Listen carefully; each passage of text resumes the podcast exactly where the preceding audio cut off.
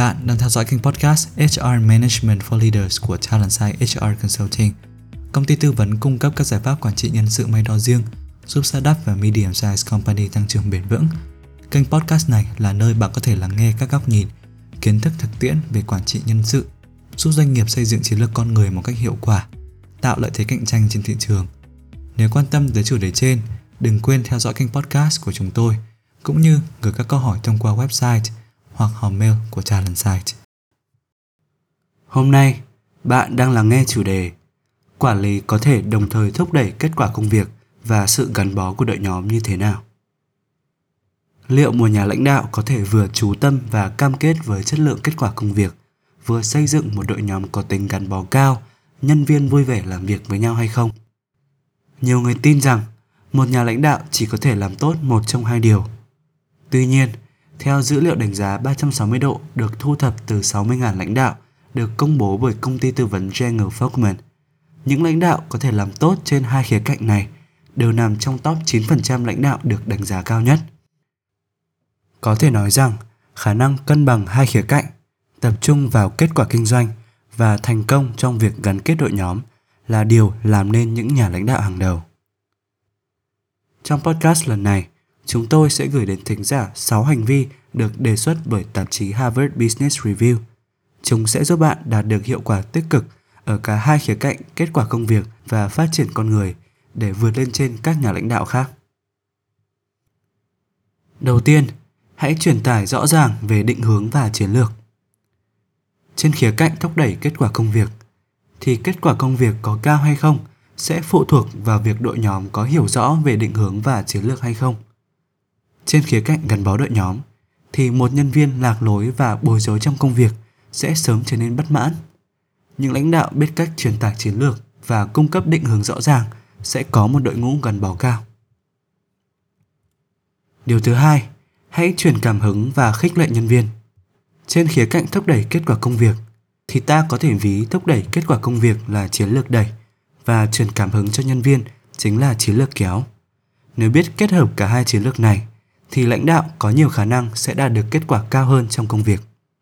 Và trên khía cạnh gắn bó đội nhóm, thì một đội nhóm được truyền cảm hứng sẽ có khả năng giải phóng toàn bộ tiềm năng của mình. Nếu lãnh đạo biết cách truyền cảm hứng và khơi dậy sự cam kết, sự đam mê và lòng nhiệt huyết trong nhân viên, thì môi trường làm việc sẽ trở nên vô cùng tích cực. Thứ ba, hãy đặt ra những mục tiêu thách thức. Trên khía cạnh thúc đẩy kết quả công việc, thì những mục tiêu thách thức được đội nhóm đồng thuận sẽ giúp thúc đẩy nhân viên làm việc chăm chỉ và hiệu quả hơn, đồng thời giúp nâng cao tiêu chuẩn công việc trong đội nhóm. Song song với đó, trên khía cạnh gắn bó đội nhóm thì đó cũng là khi công việc trở nên thú vị và mọi thành viên trong đội nhóm cảm thấy mình có giá trị và có năng lực hơn. Điều thứ tư, lãnh đạo hãy luôn chính trực và đáng tin cậy. Trên khía cạnh thúc đẩy kết quả công việc, thì khi một nhà lãnh đạo không được tin tưởng, đặt ra các mục tiêu thách thức, thì nhân viên sẽ cho rằng họ đang bị lợi dụng và thao túng. Nhưng động cơ của một nhà lãnh đạo đáng tin cậy sẽ không bao giờ bị hiểu lầm. Đồng thời, trên khía cạnh gắn bó đội nhóm, thì niềm tin là một trong những yếu tố cơ bản nhằm xây dựng một mối quan hệ công việc tích cực. Để được tin tưởng, thì lãnh đạo cần nói được làm được. Họ sẽ không yêu cầu nhân viên làm những việc mà bản thân họ cũng không sẵn sàng thực hiện. Điều thứ năm, lãnh đạo hãy giúp các thành viên trong đội nhóm phát triển. Trên khía cạnh thúc đẩy kết quả công việc, thì những nhà lãnh đạo quan tâm đến sự phát triển của nhân viên, dành thời gian huấn luyện và cố vấn cho các thành viên trong đội nhóm sẽ góp phần nâng cao kỹ năng nhân viên và từ đó có được kết quả tốt hơn trong công việc. Và đồng thời, trên khía cạnh gắn bó đội nhóm, thì khi nhân viên cảm thấy bản thân trưởng thành về mặt chuyên môn và năng lực, họ sẽ tìm được niềm vui và cảm thấy gắn bó với công việc. Và đây cũng là yếu tố quan trọng giúp thu hút những nhân tài cầu tiến. Và điều cuối cùng, lãnh đạo hãy có tinh thần cầu thị. Trên khía cạnh thúc đẩy kết quả công việc, thì những nhà lãnh đạo từ chối lời góp ý từ bên ngoài cũng sẽ giống như vị hoàng đế ở chuồng trong chuyện ngụ ngôn vậy nhân viên sẽ không lên tiếng mà sẽ bỏ mặc những lỗi sai của người quản lý. Nhưng ngược lại, khi lãnh đạo cởi mở với những góp ý và lời khuyên từ nhân viên thì nhân viên sẽ không để quản lý của mình tự giải quyết các khó khăn và rủi ro trong công việc.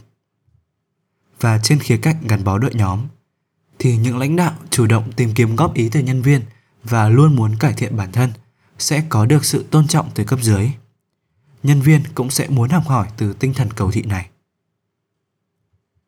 Việc biết cân bằng giữa hai ưu tiên kết quả trong kinh doanh và phát triển kỹ năng làm việc với con người sẽ thúc đẩy năng lực của nhà lãnh đạo lên một tầm cao mới.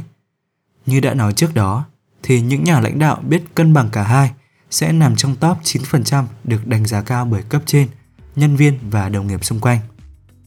Hy vọng rằng việc áp dụng 6 hành vi mà chúng tôi gợi ý ở trong podcast sẽ giúp bạn đạt được kết quả kỳ diệu này.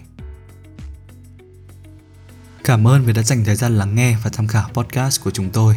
Bạn biết đấy, dù là tìm kiếm cơ hội tăng trưởng, triển khai chiến lược mới hay tập trung giảm thiểu chi phí vận hành hoặc chuyển đổi hoàn toàn văn hóa doanh nghiệp, bạn đều cần một đội ngũ tài năng có tính cam kết cao để hiện thực hóa các mục tiêu trên.